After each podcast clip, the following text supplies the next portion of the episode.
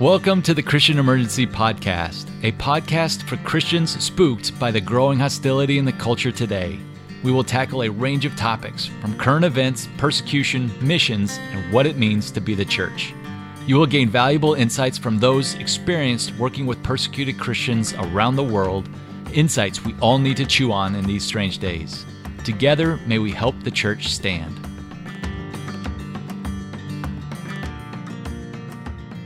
Hi, everyone, and welcome to the Christian Emergency Podcast. My name is Andy Coleman, and I'm glad you're joining us for another episode. Today, we're going to turn our focus to our kiddos, and I'm talking to you parents and grandparents out there, anybody that's involved in youth ministry. You know, I know that the world that our kids are growing up in is different than the world that our kids are growing up in, and we have an obligation to help them make sense of that and to process that going forward. This weekend, I was working on a Sunday school lesson for my own local church, and this is the topic I was covering, so I'm, in a way, taking out two birds with one stone, covering it on this, but it's a topic that I've wanted to address now for months.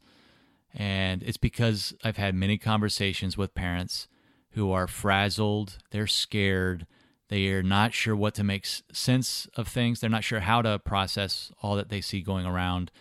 Things feel very alien and hostile to them in ways that they have not experienced before.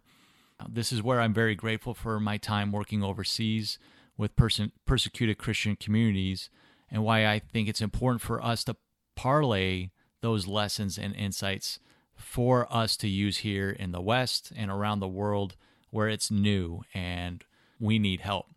What I'm going to do is I'm just going to break out some topics on persecution so that you as a parent, uh, you as a grandparent, whoever you are, that it makes sense to you and that you can go down note by note and extract what is helpful so that you can share with your kid and you can leave anything that may be more relevant later in their lives, but you will be well informed to have conversations. So like eating a, a fish, take the meat and leave the bones. Um, we will just go down these points and you can utilize whatever is helpful to you, um, engaging your kids at their different ages. Of course, as Christians, we need to be discerning. Our kids are at different ages and we have to be wise in how we communicate with them. Uh, but I will say this, in my experience, kiddos are resilient at absorbing these lessons. I think they're seeing more than we think. I think they can understand that following Christ is not popular in a lot of circles, and we need to help them understand why. And what does the Bible say about that? What do they need to expect? Uh, so that's what we're going to be doing today, and I really do hope that it's helpful. Before I move on, I would say this as well.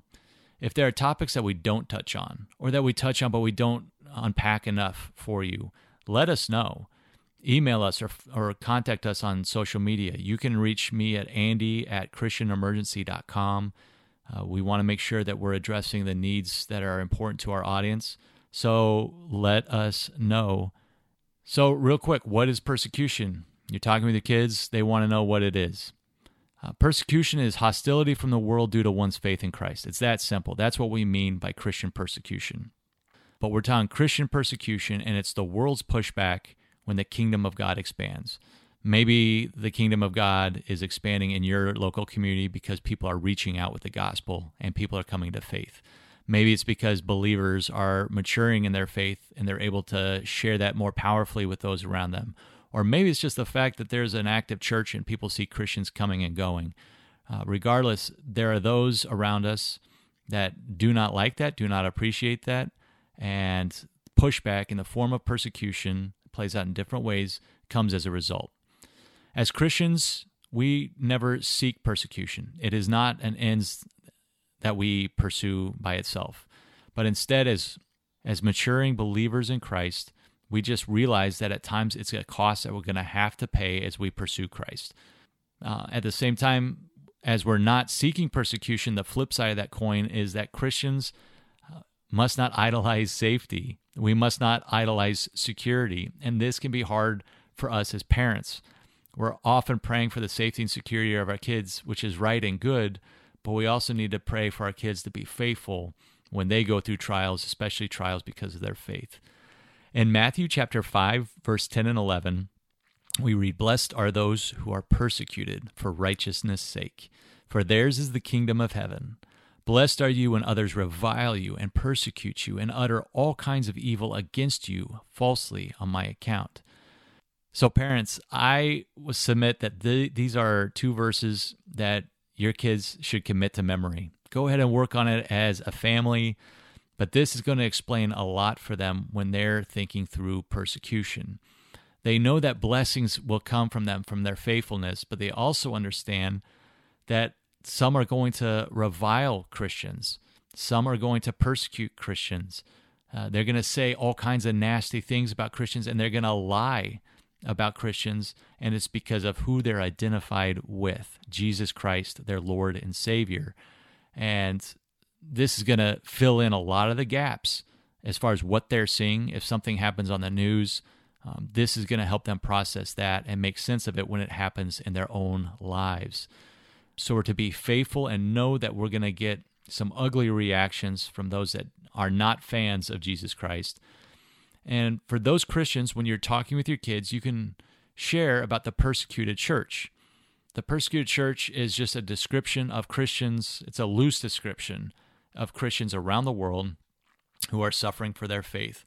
And they come from many nations, many tribes, many tongues. Uh, we have different skin colors, but we're all the same spiritual family. We're all part of the church. This is helpful for us to get our heads around, because at times when the world can seem small and the pressures around us can seem very focused on us, it can remind all Christians, including our kiddos, that no, we're a part of this big family, and this is playing out at various levels, whether it's a village in Pakistan that is burned because it's a Christian village. Maybe it's the house church in Iran who has been faithfully meeting as a small community, but it's been infiltrated by, you know, undercover police, and now they've been reported and they're facing all kinds of hardships. Maybe it's that Christian family in China who is trying to be faithful in their own walk and they're having pressure from security forces. Or maybe it's the Christian down the road who is having problems at work because they have scripture verses on their desk. Pushback can play out in all of these different ways. When we're talking about the persecuted church, and I know for me, when I when I think about the persecuted church, the first thoughts, the first images that come into my mind are some of those more gnarly episodes of persecution, a, a church bombing or somebody that a pastor that's been beaten up or something like that. But I stumbled across, while I was preparing that Sunday school lesson, I stumbled across a photo that always brings a smile to my face. And it's a photo of believers in Turkey who are gathering in a public park. And you look at this photo, they've got the picnic blankets out, they've got food out, they're eating. Their own children are milling about with them. There's people smiling, they're playing games. Uh, before this photo was snapped, uh, they had a worship service in this public park in Turkey, in this Muslim-majority country, and the pastor preached a very biblical message in a very loud voice. They took prayer requests. They prayed for one another. They they sang songs and worshiped with one another. It was a, a sweet time of fellowship that I just got to be a part of. But this is your persecuted family as well. Those believers have suffered because of their faith, and yet they chose to gather in this public park and live out publicly their, their faith. And an amazing way, in a courageous way, in my opinion. You know, you, we Americans think about going and doing that in a in a Muslim majority setting, and it can maybe terrify you. But here they are doing it, very gracious. And what was interesting is during this whole time, especially during the, the worship service, there was a crowd gathering around the believers as they as they worshipped and preached, and the crowd. I would keep my eye on the crowd, and I have no doubt that there were some there that were not happy that this was being preached um, in their presence. It conflicted with their Islamic worldview, and they thought it was wrong, and maybe there was some frosty looks given or uh, an insult hurled here and there, uh, but by and large, it wasn't bad. But there were many people that were watching that, that I, I'm convinced their hearts were being touched. There were seeds being planted. They were hearing the gospel. They were seeing believers live out their faith. And I, it's always fascinating how God moves in those settings, but that's your persecuted church as well. So that's something for us to not just get locked in on the, the most graphic and sordid side of the persecuted church. It includes those who live under the present, the ever-present threat of real persecution, those who have come out of persecution, and those who can in, encounter it in the near term at any moment. We are called to lift up our persecuted brothers and sisters, and it's a it's a joy to do so, and we need to do so as families here. Also, as you're talking perhaps maybe with your older kids, your teenagers, they might be curious to know about the types of persecutors that are encountered. Who is carrying out the persecution? Who is ordering it? Who is taking action? There's a few different versions. For example, there is persecution that comes from governments, where there's laws on the books against Christianity. There's formal policies in place curbing the Christian movement and their nations. I'm thinking like China and Iran.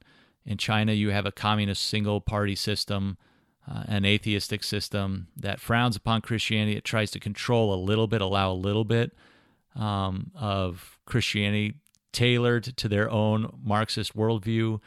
Um, but for the underground church and those that are trying to be biblical in, in their walk, in their theology, the Chinese authorities come after them uh, for illegal Christian activities. Same thing in Iran. It's an Islamic republic, and it's under the rule of the mullahs, and it's a Shia theocracy. Christian activity, Christians are inv- involved in evangelism. If they're involved in you know outreach movements, Uh, that is verboten, that is unacceptable, it's illegal, and it's taken very seriously. To help Americans, to help you understand what it's like over there, um, I try to use this analogy. It's like in the United States, if there was an illegal drug trafficking ring, an illegal drug trafficking operation, local law enforcement and even federal law enforcement would take it very seriously. They would assign officers, agents, resources, and time to root that out. Well, the same is true in Iran when they're looking at the Christian movement, especially the underground movement where Christians are evangelizing and they're, they're, there's expansion of the, the kingdom there. They regard that as a national security threat. So they're assigning officers, agents, and resources to root that out. And it can lead to people being imprisoned, treated horribly, uh, people losing um, livelihoods, and and that's coming from the government. Another type of persecution that can be encountered is extremist-based persecution. It may not be the government that's causing problems, but there's organizations around that have ill will towards the Christians, the Christian community in their midst. A great example of this would be perhaps Syria and maybe Iraq, areas where you know they, they definitely would have pressures perhaps from the government, but their worst problems were from groups like the Islamic State, these extremists who... They literally, in two thousand fourteen, mowed over Christian villages in their race to scoop up as much territory as possible. Christians that were that were left behind uh, suffered tremendously. The Christians forfeited. They lost their property. The Islamic State would take it. And this happens in other areas as well, like Al-Qaeda. In Libya, there's that famous scene from a couple years ago where Egyptian Christians were marched out onto a, a beach. They were paraded out onto a beach and, and executed. Those are, that's extremist-based persecution, not the government. In other uh, areas, more persecution comes from social persecution or community-based persecution. And that is, it may not be the government, it may not be a terrorist organization that causes you problems, but instead those pressures are going to come from your family. They're going to come from your tribe, your social groups. A good example of this is Afghanistan.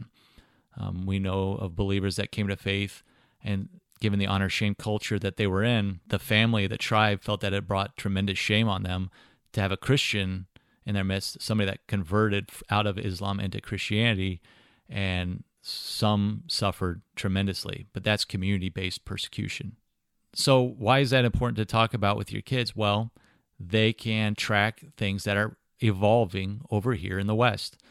So, for example, when we're talking about government-based persecution, yeah, it's in China, yeah, it's in Iran, but it's starting to crop up more and more in the West.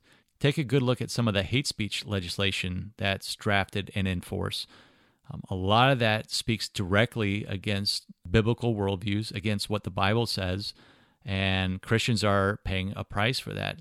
When you think of extremist-based persecution, yeah, you don't have ISIS going down the street, but take a look at some of the areas where you do have mobs, militant mobs, that are exercising their own authority unchecked and harbor anti-Christian sentiment.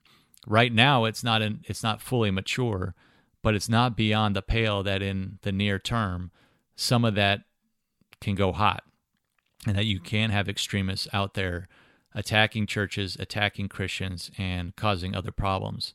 And when we're talking about community-based persecution, it's already here. For our young people going to school and being a Christian, they will be frowned upon by some.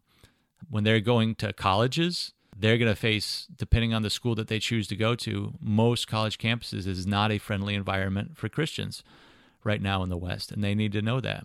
So from their social groups to the grades they can expect from their teachers, community-based persecution is already here. And I don't want to, I don't want to paper over this either. I don't want any of us to dismiss this persecution for what it is. Does it rise to the level of what our brothers and sisters in Christ and Kabul are facing? No, it does not. But it does not mean that it's not pushback. It doesn't mean that believers here are, are not paying a cost, and it doesn't mean that it's ineffective in squelching the body's presence in local areas where we live. So we need to be savvy to it. In Matthew chapter five, moving on to verse forty-four, we read, "But I say to you, love your enemies and pray for those who persecute you." So we just talked about the types of persecution that we could expect and those that are going to be causing problems. But in this verse, we're reading that we're to love our enemies and to pray for those who persecute you. I think this is a verse that is easy to hear but hard to apply when you have met and spent time with believers in areas where they have suffered tremendously. Uh, maybe they've lost a loved one. Maybe they've had to move their entire family to another city, and yet they still find a way to love their enemies and to pray for them. Here's another reason why we need to love our enemies and pray for those who persecute us.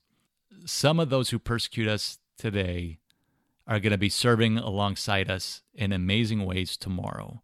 When I was working in the Middle East and Central Asia, a number of the people I was partnering with were doing amazing work for Jesus Christ. They were doing amazing work for the local church. They were doing amazing work making inroads with the lost in those communities. And yet, in their past, they had been the ones that were persecuting others. God softened their heart. He moved in their life. He exposed them to the Word, and they came to faith. And now they're very, very active in ministry. And that's going to be happening here too. Persecution can play out in various different ways, uh, regardless of who's carrying it out. It might be physical violence, uh, somebody getting roughed up, which can be pretty traumatic. It can lead to some people going to hospitals. In extreme cases, people lose their lives, which can really shake a local community. Sometimes persecution leads to people going to prison. This might be a pastor, and now the flock is left to, to struggle in the pastor's absence. It might be just a normal Christian going to prison. And in my experience, that's often been the breadwinner. So a family might be really struggling to make ends meet and put food on the table. So that's pretty serious. Persecution can play out in the form of threats and intimidation and harassment. That is very evident in the West. We talked recently about a, a pastor in in England who spoke up on social media about a biblical perspective regarding a gay pride parade. And in response, there were threats of burning his church to the ground, threats made against his wife, other pretty awful things. Did not get a lot of assistance from the local law enforcement, but that's the threats, the intimidation, the harassment that Christians are experiencing here. That's already going on. There's also smart persecution. So when you're talking with your young people, let's talk about smart persecution. Threats, intimidation, and harassment, that can play out in the public eye. Um, maybe in the West, that's a, a version of cancel culture, trying to get people in trouble or kicked out of their jobs. And smart persecution, it goes about the same ends, but the means it uses are a little bit more clandestine. It's more below the radar screen, and it can be devastatingly effective because it strips away a Christian's ability to survive, essentially, in that local community. Or it can even be applied to churches. But smart persecution is using bureaucracy, red tape, frivolous lawsuits to basically grind away at a Christian's ability to survive. So it does not generate any flashy headlines. It does not result in blood rolling down the streets, um, but it does choke out the local body. And when it's applied to churches, that's where you will see churches get slapped with lawsuit after lawsuit after frivolous lawsuit, and eventually they pay too many attorney fees. They're out of resources, and and they shudder. So it's very effective, and that's playing out in the West as well. You do see laws, bureaucracy, local codes being used to really target Christians. In California, you're seeing some churches starting to, to rise up against this. Grace Community Church with John MacArthur is challenging local ordinances that favor certain establishments but not churches, and uh, are really being used in a way to, to harass and target the local churches. So it's not something that's alien to us here. Let's turn quickly to Second Timothy chapter three, verse twelve. There we read, "Indeed, all who desire to live a godly life in Christ Jesus will be persecuted." So when you're talking with your kids, you can point out, does that say might be persecuted? Maybe they'll be persecuted? No, it says all. It says they will be persecuted. So there will be pushback. When we're looking at persecution in the West, yes, it feels a little bit strange and alien, but it's not new. It just feels new. Um, when in the United States, when we look at the founding of our country and the Pilgrims uh, coming across the Atlantic, the Pilgrims were fleeing religious persecution in, in England and in Europe. You know, there's a lot that we could cover here, but ju- I just want to give a few examples. Uh, before the Second World War, you have Dietrich Bonhoeffer in Germany, who became concerned when he saw the Nazis rise to power and start co-opting the German churches. He took tremendous risks in defense of biblical theology when the Germans were trying to insert uh, false doctrines and false teachings. Uh, he rebutted that and challenged that.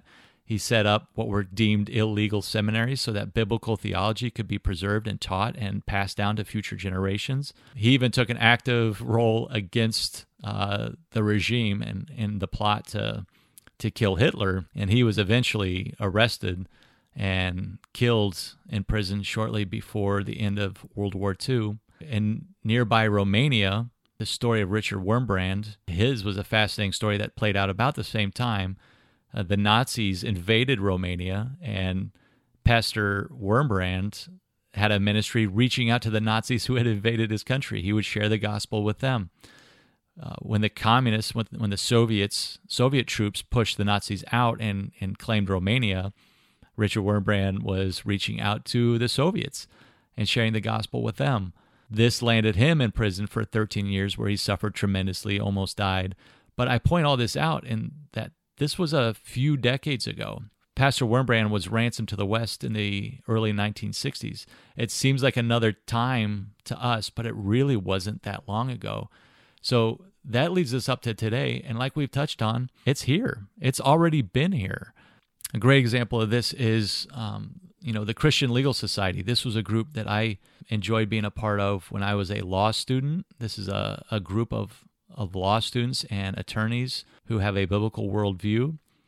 Um, they had student chapters across the United States, but, you know, over the last ten years, many of those student chapters have been kicked off campuses because they adhered to a biblical worldview. They had a biblical charter.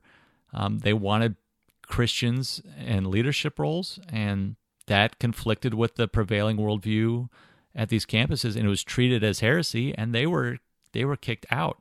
That's been going on for, for years. So how does the church stand? We're talking with our young people. How do we help them understand how Christians can stand and not compromise? all people will suffer uh, eventually for different reasons over the course of their life. But when we're talking about persecution, it's suffering because of our identification in active faith. We don't want to compromise. We don't want our children to compromise. And the way that they're going to be able to do that is by knowing the Word. They're going to need to know the Word. They're going to know need to know proper biblical doctrine. They need to know what God has revealed about Himself, but they also need to know the Bible so that they do not fall for false teachings. And there are so many false teachings that are floating around there these days. It's it's disturbing. I wish I could say that most of those false teachings were only outside of the church and only in the, the conversations playing out in the communities.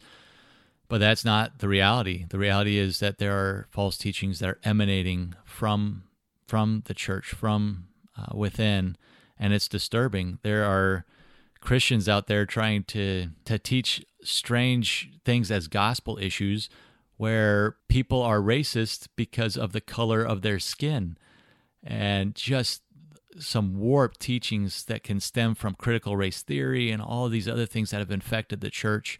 We need to know what the Bible says and to challenge, to be able to challenge that, and our young people need to be able to do that. Another thing that our kiddos need to be equipped for is being missional and advancing the gospel. A front-leaning church, front-leaning Christians that are active in their faith, that are outside uh, the walls of their church, Uh, sharing naturally with those around them, active in kingdom ministry, it stretches and strengthens their spiritual muscles, and they seem to be effective and, and ready for the challenges that come. We need to be able to have our young people publicly stand for Christ, to just know that that's who they are, and they're not, they're not going to avoid it. And like like we talked about earlier in this podcast, just to expect persecution and to stand firm when it hits. Now, this is an interesting point uh, that you can unpack with your children. Yes, we expect persecution, but when it happens, there's also a tremendous opportunity that we don't want to lose sight of, and that is that is our ability to be a witness for Christ. When people, when a person pushes against us, when a person acts ugly towards us, and we don't back down from what we believe, the persecutor in that case is going to have to file that away. They're going to have to take note of that. And maybe not then and there, but at some time, they're going to have to ask themselves why that person wouldn't back down when it would have been in their interest to do so. Those that are observing what's playing out around them have to do the same thing. Why is this person taking this abuse, but they're not backing down, and they're responding in a winsome way? That's going to challenge some prevailing attitudes out there. That's an opportunity that comes from us when we're ready to stand. I I use this quote a lot, and I hear this quote used a lot on the topic of persecution. The blood of the martyrs is the seed of the church. Um, that was penned by Tertullian, a, a Christian leader from Carthage. Carthage is in North Africa, and Tertullian lived around the years one fifty-five to two forty A D, And what's interesting is those words, the blood of the martyrs is the seed of the church, is is true, but I'm not sure it's entirely true. I'm looking at a map of uh, North Africa, and Carthage sits squarely in the middle. And yes, at the time when Tertullian wrote those words, that was that was Christian, those were Christian majority regions. And yet just a few centuries later, they had been flipped. And today, it's it's a, a Muslim-majority region. But I think it points out that we really need to be intentional that we have spiritually nourished, spiritually healthy churches that are integrated into every level and facet of society to be able to withstand pressures that are inbound. Another thing we need to unpack with our kids is that a spiritually healthy church is going to see blessings from persecution. Christians are going to see blessings from persecution. Persecution refines the church. What do I mean by that? It makes, it forces Christians into a decision where they're going to go hot or cold. They're either going to double down and cling to Christ and just own it, or they're not. Um, and they're going to get swept up and kind of what's popular and what's what's prevailing, the prevailing attitudes. And those that are left are really in, and they're committed. They're all in. Persecution also draws us closer to Christ. When we're struggling, we turn to we turn to the Lord, and we seek help from him. We're in prayer to him. We're seeking his word more, and we're applying it more closely. It draws us closer to one another as Christians. Those that have doubled down and chosen to stand for Christ, well, they find themselves in the same trenches, shoulder to shoulder with other Christians who have decided to stand for Christ. And we help one another. We help one another's kiddos. We look out for each other. We support one another when persecution hits. That's what we do, and that fellowship can be sweet. That's why I enjoyed traveling and working with the persecuted church so much overseas. And like I described, it's going to challenge observers and force them to ask some tough questions, ultimate questions about what is true and why is it that we're so willing to stand for this belief, this faith in Jesus Christ. Persecution can certainly bless individual Christians and local churches, but it can also play out in blessings for entire countries and regions. Um, two excellent examples of this is what you see with the Christian bodies in China and Iran. In nineteen forty-nine, that church fell to communism, atheistic communism. The four missionaries were, were run out of Dodge, and there were not a lot of indigenous Chinese Christians left. And the, I imagine people suspected that that was it for the church and that it was done. And yet there are some estimates today that perhaps one hundred million Christians, Chinese Christians, are in that nation. And those are Christians that have been raised up under persecution, who have counted the cost and decided to follow Jesus Christ. So I point out that all that church growth, all that blessing, all those souls that have been saved, that happened after Mao. In nineteen seventy-nine, in Iran, very different context, another revolution happens. Ayatollah Khomeini comes to power and the Islamic Republic of Iran is born. It gets ugly quick, particularly for Christians. They suffer tremendously. And at the time, the, the Western uh, missionaries, Christian missionaries, were booted out. I've had the opportunity to meet some of these individuals. It's so fascinating. And they will tell you, we thought that our work was for naught. We thought there was maybe five hundred indigenous Iranian believers in that entire country. It was a baby church, and it was going to shrivel up and die on the vine. And yet today, there's reports that we might have upwards of one million Iranian believers in that country from that five hundred in nineteen seventy-nine. That is exponential growth. That also happened under persecution, not just despite the persecution, sometimes because of the persecution. Those communities got a good, long, hard look at the Islam that was forced upon them, and many people rejected it and started asking ultimate questions. Many were led to faith in Jesus Christ. That happened after the Islamic Republic came to town. I just think that's so encouraging for us as parents to, to know that with all the instability around us, with cities being burned and people saying horrifically ugly things and treating one another ugly and a contentious election in play, uh, Jesus is on the throne, and we don't have to fear no matter what happens. Our job is to be faithful to Jesus and just focus on being the church and sharing the good news with the lost and to press forward no matter what happens. So those are good examples for us to take to heart today. We're getting close to wrapping it up. Just a couple more points. How do you talk to your young people about responding to persecution? Well, again, I've I've mentioned this before. They need to prepare now. They need to think through it now and choose, are they going to follow Jesus Christ? Are they willing to, to follow Jesus Christ if it costs them? They need to have those conversations with you today.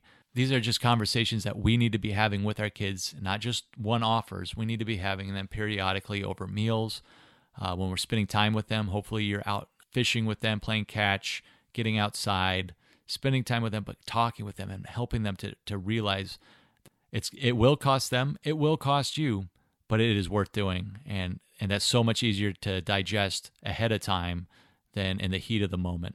Also, when we're talking about responding to persecution, it seems counterintuitive, but we need to lean into the pressure. We need to lean into the persecution. Um, if anybody has been to the beach, they, they, you know, you've played in the breakers and the waves. Well, if a big wave has ever come and you've tried to get away from that danger by turning and trying to run away from it, you get walloped. you that undertow grabs your feet, you get stuck, and you get slammed. Um, it's still fun usually, but something else happens if you see that big wave coming, and instead of trying to run away from it, you just turn towards it, you dive in, and all of a sudden, the wave is past and you're still standing. In many ways, I feel like that is a good description of persecution. When pressures build and we're tempted to run or kind of go go weak and slink away, it's in those moments that sometimes the best thing that we can do is just turn and graciously confront it. And many times that pressure might just pass. We might be more fearful of what's coming than what really happens, but we just need to turn into it and, and be willing to, to make that stand and to dive into the pressure. We also need to talk to our young people about an eternal mindset, realizing that everything isn't in the here and now. What's going on right now around me, that's not the end-all, be-all. There is a spiritual realm. God is at work in these situations, and he's doing something bigger than us. I think Jim Elliott speaks to this. Jim Elliott was a missionary to the Huaorani people of Ecuador. He lost his life, and many people know his story. He lost his life with other missionaries, but ended up making a tremendous impact on this small tribe of people. Several came to faith. But he has this wonderful quote, and it reads, "He is no fool who gives what he cannot keep to gain what he cannot lose." What Jim Elliott just described there was an eternal mindset. He knew he was taking tremendous risks to, to try to reach a very violent indigenous tribe, but he knew that even if something happened to his life, that which he could not keep, that he was with Jesus Christ, uh, that he was gaining what he could not lose. No matter what happened, he was going to be with Christ, and he could be courageous about that. That is an eternal mindset, and we need to cultivate that in ourselves and, and in our young people. All right, let's let's wrap this up with perhaps some some ways that you can help practically your young people prepare for persecution. I've said it before, but we need to get our kids in the Word. Many of you are creative in doing that and finding ways to do that in a schedule. Um, if you can start them with a quiet time, um, just encourage them to have a quiet time. Maybe that's the ten minutes at the beginning of the day, but they can get in the Word and have a little bit of prayer time and just get their bearings. I think that's incredibly helpful for them. I'm a big fan of study Bibles. It adds a lot of context, especially for your older teenagers. Get them some good resources like the E S V Study Bible. You can find some good re- resources at christian book dot com or y wam publishing dot com. Y WAM is Youth with a Mission, and they have some great, uh, you know, short books about uh, missionaries and missions. Now, some of you might be throwing a flag and being like, wait a minute, we're talking to our kids about persecution and you're directing them to find materials about missions and missionaries? Yeah, I am. And I think what's going to happen is these short books um, that they can get their hands on, like on Adoniram Judson, uh, they're going to learn about how these faithful people dealt with persecution and hardship themselves. They can learn about those who took tremendous risks Uh, for Jesus Christ, for our Savior. They looked at persecution. They leaned into the pressure. They had eternal mindset. All these things come together in these mission biographies. Uh, so I think it's incredibly healthy for our young people. I talked about this in a previous episode, but that is the the Y WAM Prayer Diary. I like that just for keeping a calendar, and it's small. It's inexpensive. You can get that to a teenager um, just to keep records of their day-to-day activities. But it's also helpful because it includes a lot of specific prayer requests related to uh, missions, and it's got a great Bible uh, reading plan that's easy to do, and it would have them complete the Bible in less than a year. It's just been a great resource with short articles about missions and even persecution. So in closing, we need to encourage our kiddos to be active in their faith. When they have opportunities to participate in church events like outreach efforts or mission trips, I hope they get plugged in. I hope they do it. I hope in their natural conversations with friends at school that they're open to sharing about Jesus, even to people that, even to just others around them, regardless of who they are. We need to be praying for the persecuted church. Again, this is not a cause that we're to rally around for a season and then migrate to something else. This is your spiritual family. And the more our kids can understand that they have spiritual brothers and sisters around the world, the more real it's going to become for them. Uh, I would also say, you know, if they get nervous, if you get nervous with things that are going on around you in the headlines, in the news, in what you're seeing on social media, to turn the table on that fear through prayer. You see uh, something scary happening in Lebanon, well, immediately take that that fear, that thought captive, and remember that you have brothers and sisters in Christ living in Lebanon and making Jesus Christ famous in Lebanon, and they are actively expanding the, the kingdom of God in that country, and they're being faithful just like we're trying to be faithful. And when you do that, it casts out that spirit of fear, and you could do the same thing as other topics come up. You hear about Antifa or rioters burning buildings in Seattle or Portland. Well, pray. Pray about the brothers and sisters in Christ you have in the Portland area that are busy about the kingdom. They're busy helping their neighbors, and there's all these needs around them, and they're busy engaged in that, and praise God. Praise them for that. So don't allow ourselves to cower in fear, but instead pray for our persecuted church and for the good work that they're doing in these hard areas. And finally, just I would encourage your children to take baby steps in courage, to stand for their faith, lean into that pressure, take a baby step when things are uncomfortable, and make a small stand for their faith, to, to flex and use those spiritual muscles a little bit so that they're stronger for the next trials, which may be bigger. Otherwise, we just get to continue walking with Christ. Uh, remind your kids that He is always with them, that he, we have the Spirit with us, that we're never alone, uh, that we're not facing circumstances that others are not. We're a part of this family, and it is a joy to be a part of this family. I'm I'm thankful to be a part of it. I'm thankful that you are as well. Thank you very much for listening. God bless you, and God bless your kiddos. Bye. Thank you for joining us today for the Christian Emergency Podcast. If you enjoyed today's show, please subscribe and give us a five-star review. Also, tell your friends about us and ask them to subscribe as well. To learn more about the Christian Emergency Alliance or financially invest in our ministry, visit us at w w w dot christian emergency dot com. You can also find us on Facebook and Twitter. Thank you again for listening, and stand strong out there.